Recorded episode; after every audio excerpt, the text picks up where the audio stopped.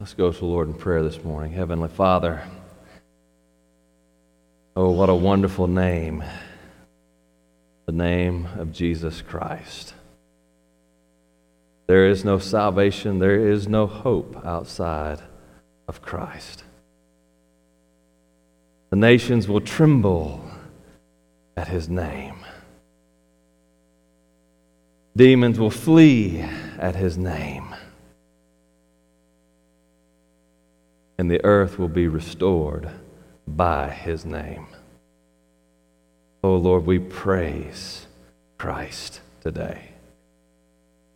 And we thank you that we have salvation available to us in the name of Jesus.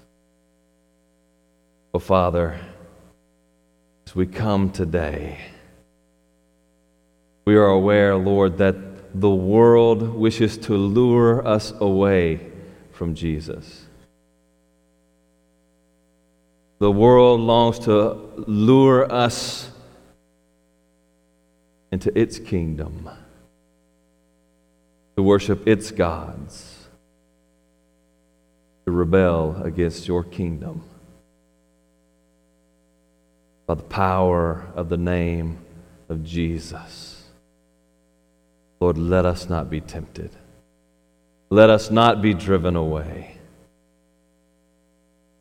But let us look to the hope that is in Him. This I pray in Christ's name. Amen. But if you have your Bibles with you this morning, turn with me to Genesis. Genesis chapter 13.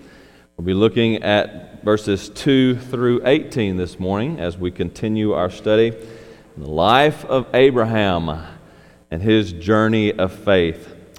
Today we're looking at the topic of resisting the world's allurements, resisting the world's allurements. Now, you remember where Abram is. Abram has he's been through the promised land. God called him out of the land of Ur and brought him to a land that God had promised him.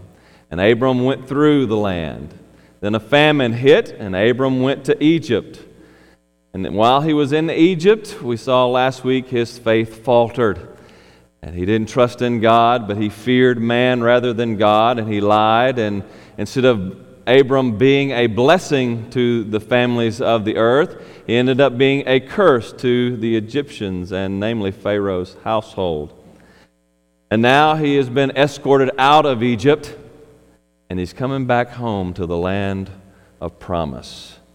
And so we pick up today. If you would stand with me in reverence to the reading of God's holy word. Now, Abram was very rich in livestock, in silver, and in gold. And he journeyed on from the Negeb as far as Bethel, to the place where his tent had been at the beginning, between Bethel and Ai, to the place where he had made an altar at the first. And there Abram called upon the name of the Lord. And Lot, who went with Abram, also had flocks and herds and tents, so that the land could not support both of them dwelling together, for their possessions were so great that they could not dwell together. And there was strife between the herdsmen of Abram's livestock and the herdsmen of Lot's stock, livestock. At that time, the Canaanites and the Perizzites were dwelling in the land. Then Abram said to Lot, Let there be no strife between you and me, and between your herdsmen and my herdsmen, for we are kinsmen. Is not the whole land before you? Separate yourself from me. If you take the left, then I will go to the right. Or if you take the right, then I will go to the left. And Lot lifted up his eyes and saw the Jordan Valley he saw the Jordan Valley was well watered everywhere, like the garden of the Lord, like the land of Egypt in the direction of Zoar. This was before the Lord destroyed Sodom and Gomorrah. So Lot chose for himself all the Jordan Valley, and Lot journeyed east. Thus they separated from each other. And Abram settled in the land of Canaan, while Lot settled among the cities of the valley and moved his tent as far as Sodom. Now the men of Sodom were wicked, great sinners against the Lord. The Lord said to Abram, after Lot had separated from him, Lift up your eyes and look from the place where you are, northward and southward and eastward and westward. For all the land that you see, I will give to you and to your offspring forever. I will make your offspring as the dust of the earth, so that if one can count the dust of the earth, your offspring also can be counted. Arise, walk through the length and the breadth of the land, for I will give it to you. So Abram moved his tent and came and settled by the oaks of Mamre, where, uh, which are at Hebron. Uh, and there he built an altar to the Lord. Amen. May the Lord add blessings to the reading of his holy, inspired, and inerrant word. And may he write its eternal truth on all our hearts. And you may be seated.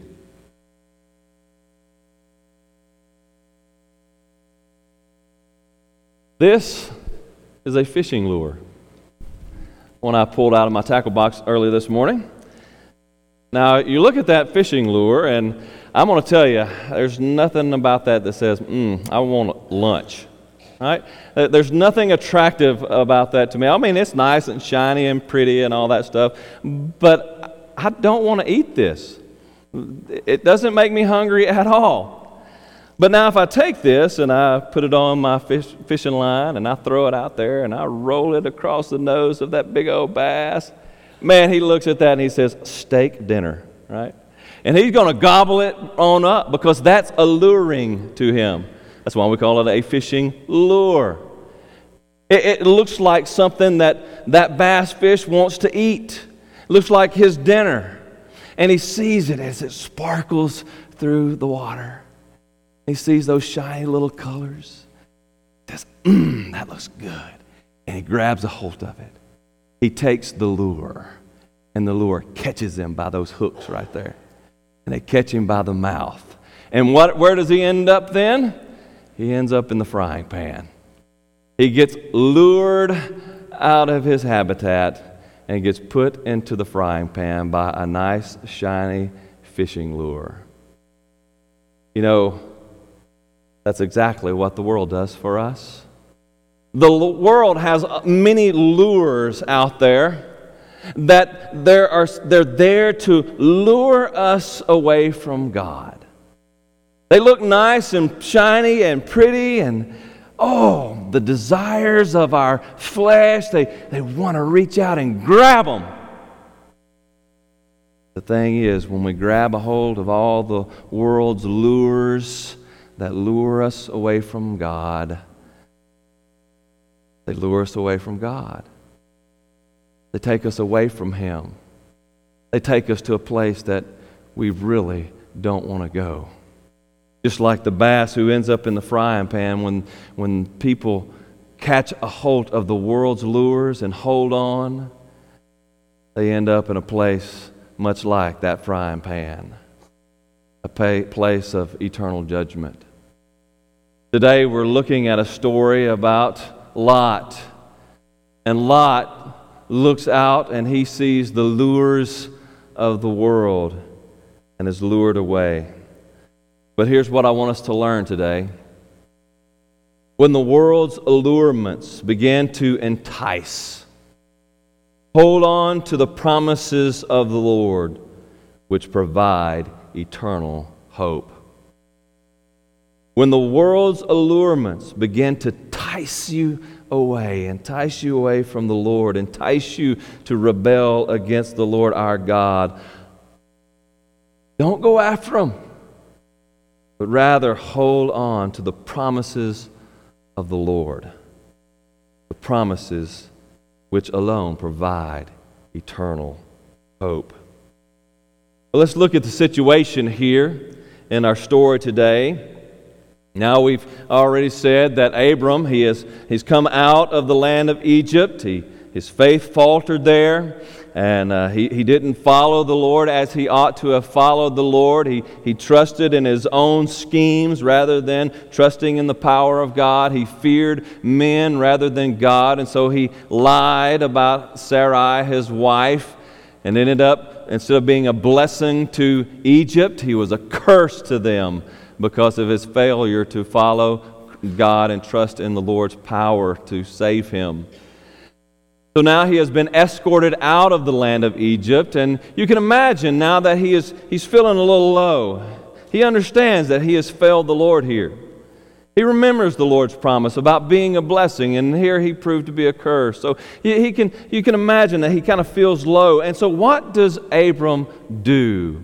Our scripture tells us that he goes back to Bethel and Ai, that place where he first began the place where he first settled in the promised land, a place that he had experienced the presence of God, a place where he had built an altar and worshiped the Lord. He returns to that high point in his life.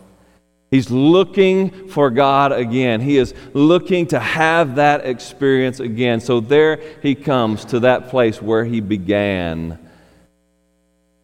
place where he had experienced God before.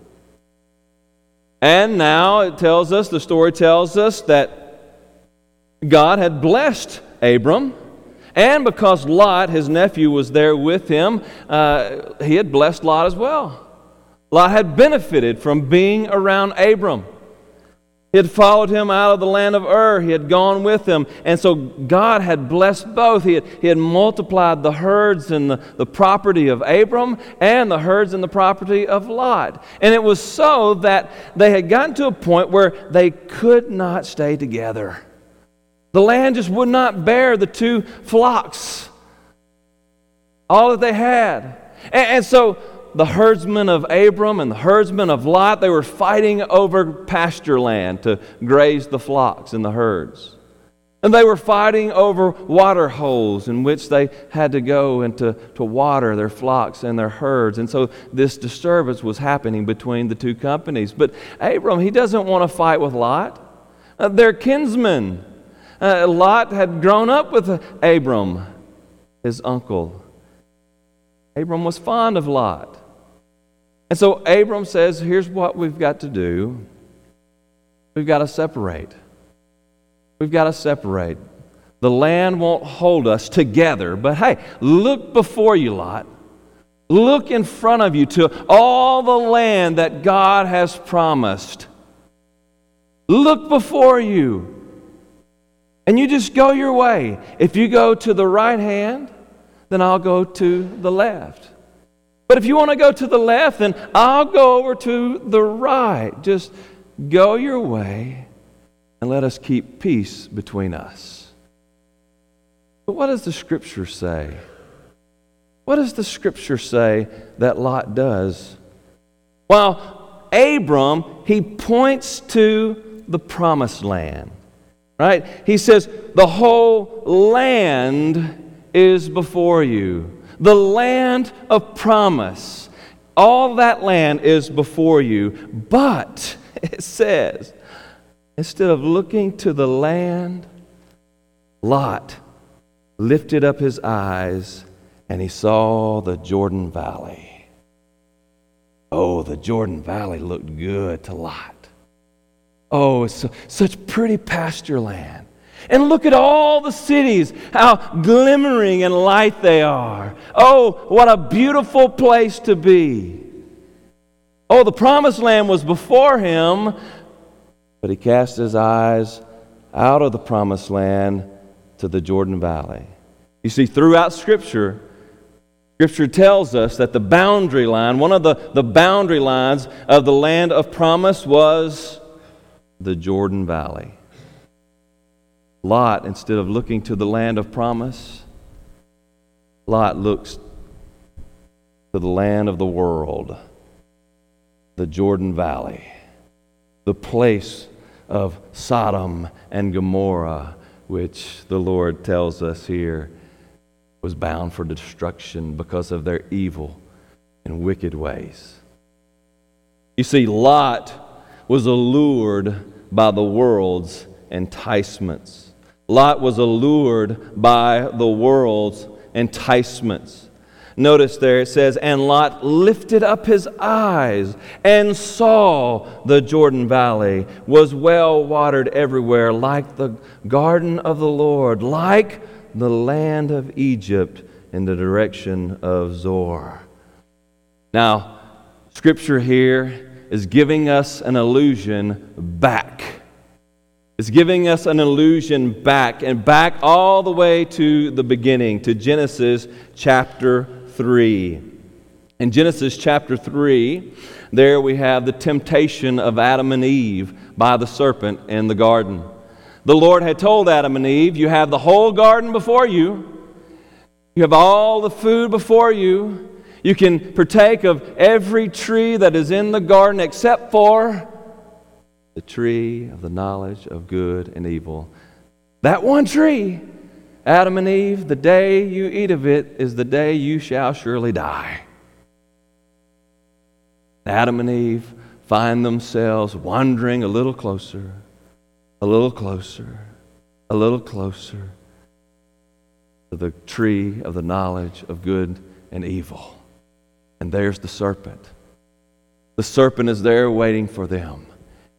And the serpent begins to talk to them. Did God really say?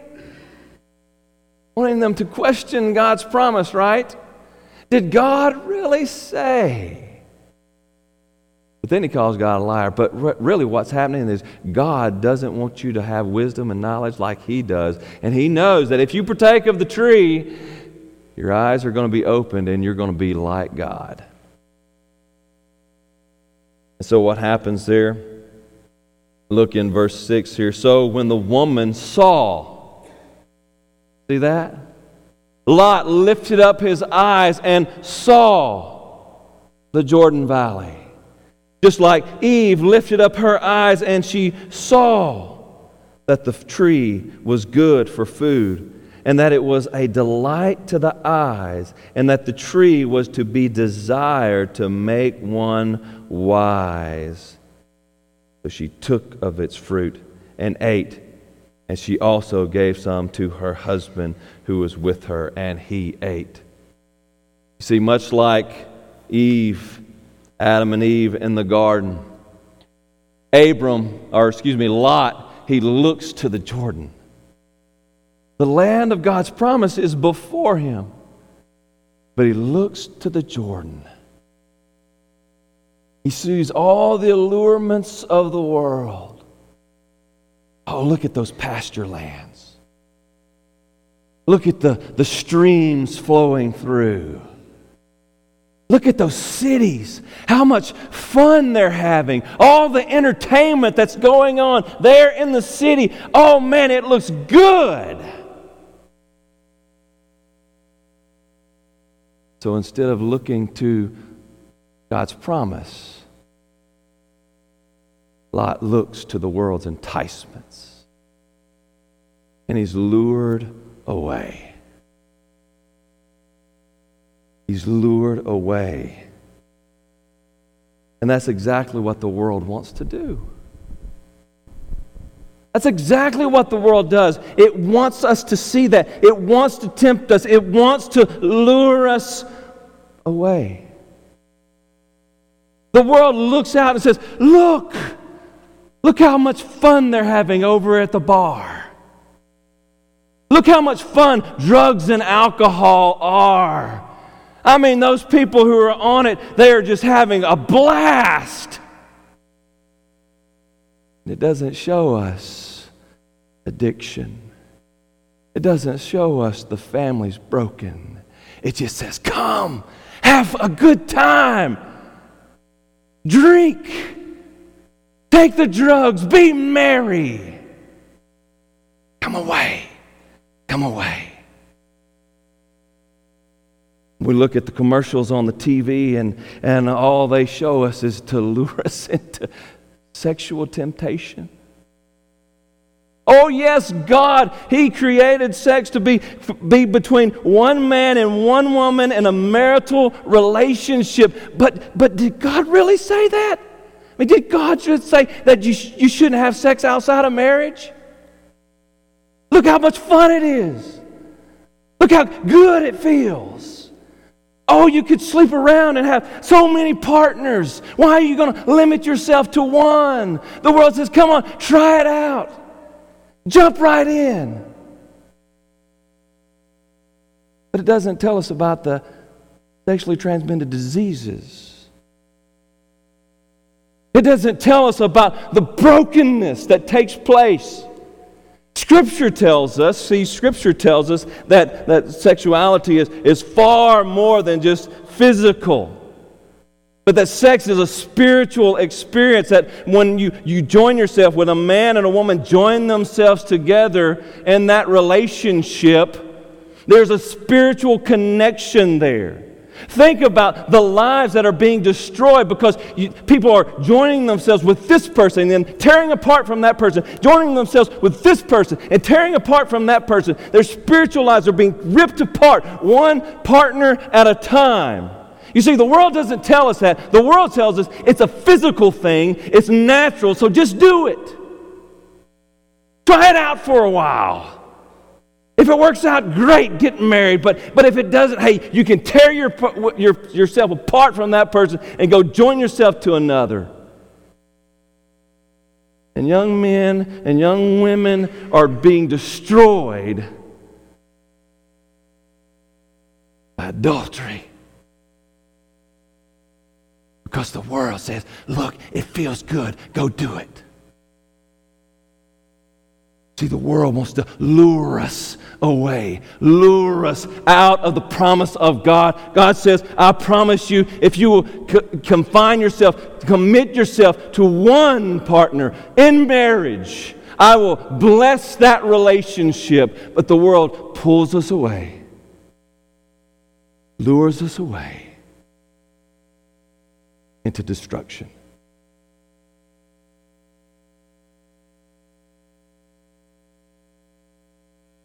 And then, of course, there's fame and fortune. Oh, look at the rich and the beautiful out in Beverly Hills. They've got it all together. But did you know that one of the, the, uh, the social economical group that, that has one of the highest rates of suicide is the most famous and the most, uh, the richest out there? You know why? Because though the world looks at that fame and fortune and oh, it makes it look so good and so attractive, what people find out when they gain it is not as pretty as they thought it was. And all the fame and all the fortune won't fill that emptiness that is left inside of them. Oh, the world wants to lure us away to take us away from God, to carry us away from God's promises into promises that the world cannot fulfill, into a lifestyle that ends in complete and utter destruction. As we study the life of Abram, we're going to see the story of Lot progress even more, and we're going to see that he is lured away by the enticements of the world to utter destruction.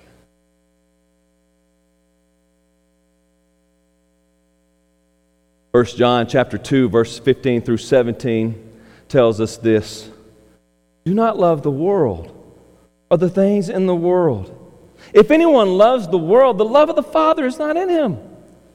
For all that is in the world, the desires of the flesh, and the desires of the eyes, and the pride of life, is not from the Father, but is from the world. And the world is passing away along with its desires.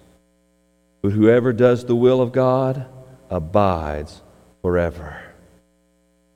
Dear friend, resist the world's allurements for they only lead to destruction. Resist the world's allurements, for they only lead to destruction. All that the world promises you, all that the world tempts you with, They're temporal joys at most. This world is fading away, and all of the things, all of the joys of this world, all of the nice little trinkets that the world is, is holding up before you, trying to draw you away from the promises of the Lord, all of those trinkets will one day fade away, rot away, rust away, burn away, and be gone. And only the promises of the Lord will last. Resist the allurements of the world, for they only lead to destruction. Well, while Lot is allured by the world's enticements, Abraham, on the other hand, holds on to the promises of God. Abram holds on to the promises of God. Look there at verses 14. 14 on there. After Lot had separated himself, after he had gone to the world down in the Jordan Valley, says the Lord said to Abram, after Lot had separated from him, Lift up your eyes and look from the place where you are, northward and southward and eastward and westward. For all the land that you see, I will give to you and to your offspring forever. For I will make your offspring as the dust of the earth, so that if you can count the dust of the earth, your offspring also can be counted. In other words, impossible to count your offspring, Abram, even though you've been childless for all of these years.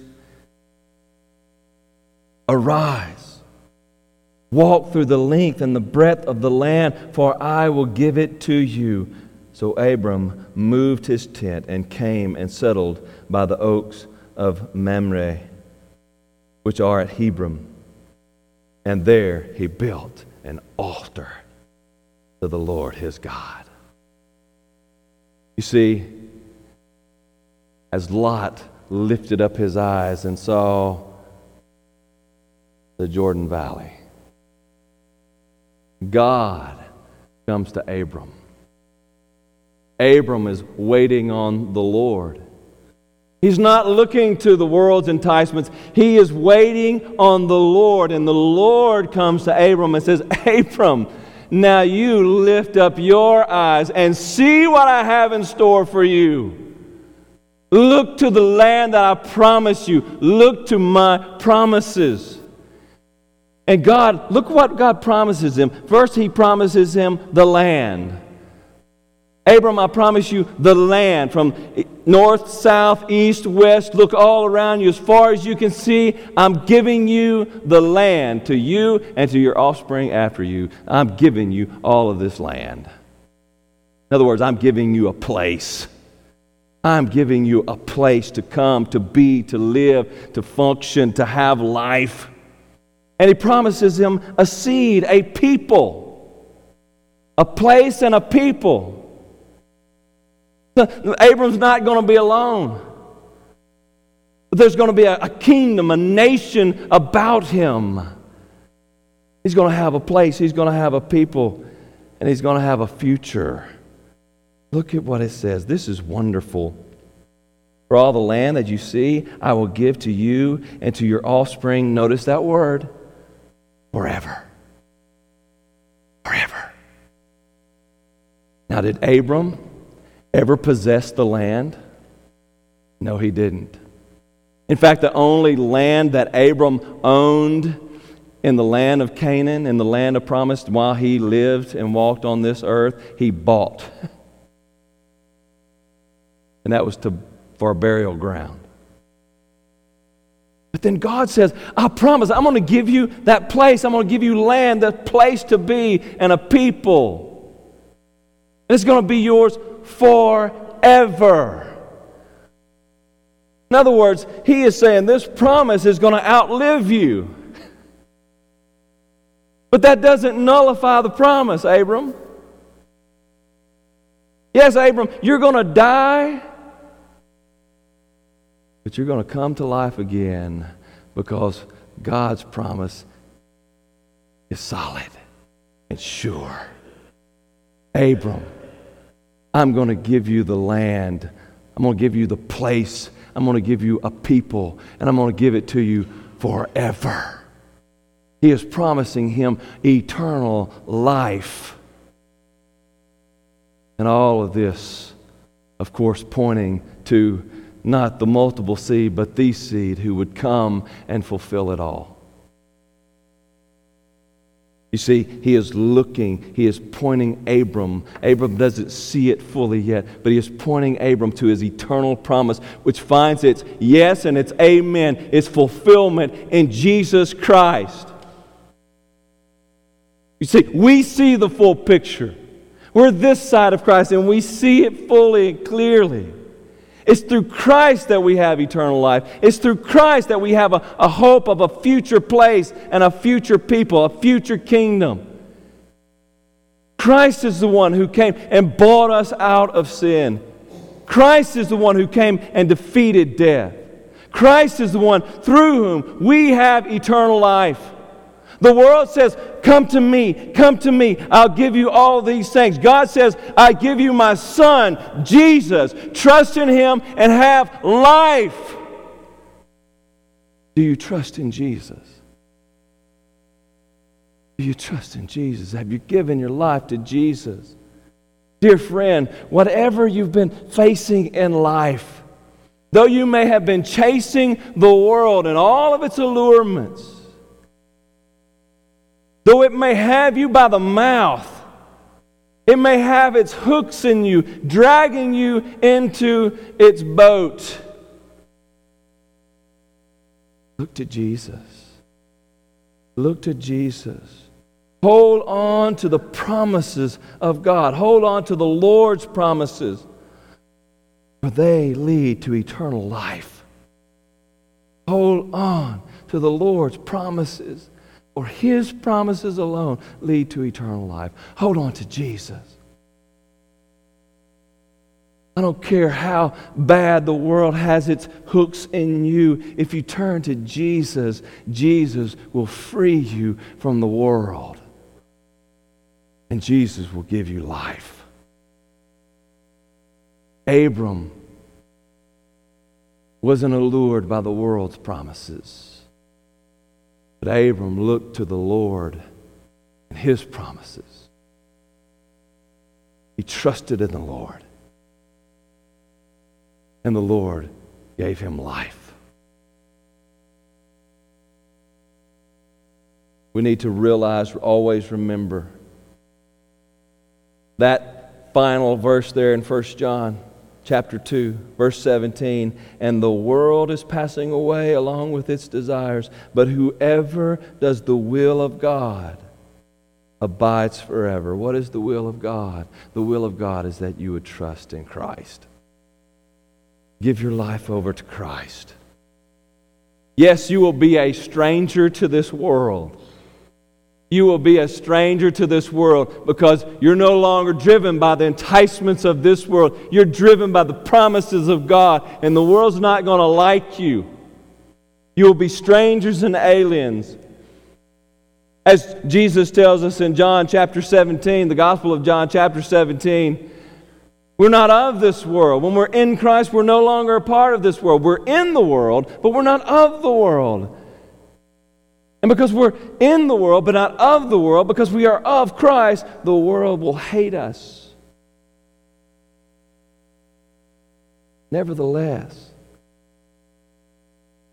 even if the world hates us, the world is passing away. All the pain and the agony of this world is passing away. But eternal life is in Christ alone. Hold on, dear friend, to the hope that we have in Jesus. When the world's allurements begin to entice you and draw you away from God, hold on to the promises of the Lord, which alone provide eternal life. Hold on to Christ. Trust in Jesus. Give your life over to Him. Live for Him. Hope in Him. Joy in Him. And all of the little trinkets of this world will grow dim, less beautiful, less attractive.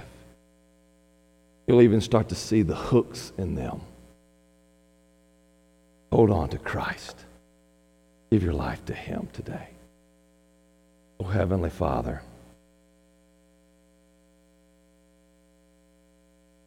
Lord, we, we are thankful that we see in Abram a man that is not perfect. Lord, as we saw his life last week, we saw a man who, who failed. Just like so many of us, we, we fail. Every one of us fail. But nevertheless, Lord, our hope is, is not tied up in our obedience. It's not tied up in our successes, but it is tied up in the success of Jesus Christ our Lord. Your promise. Father, today there are those here that I know they're struggling. They've been chasing after all of the world's allurements. They've been buying into all of the lies. And they've been drawn away from you and drawn into rebellion. Lord, let them see Christ today. Let them see the lie of the world. Let them see the danger that they've been running after, and let them see the life that is in Jesus Christ, and let them turn and give themselves over to Him. And oh Lord, we, your people, come and we ask, Lord, let us not be blinded by the world. Let us all see its dangers. Let us be aware of the temptations. Guard us, O oh Lord, and give us that way of escape Let us put our focus on your promise. Let us put our sights on Jesus Christ and live for him. This I pray in Christ's name. Amen.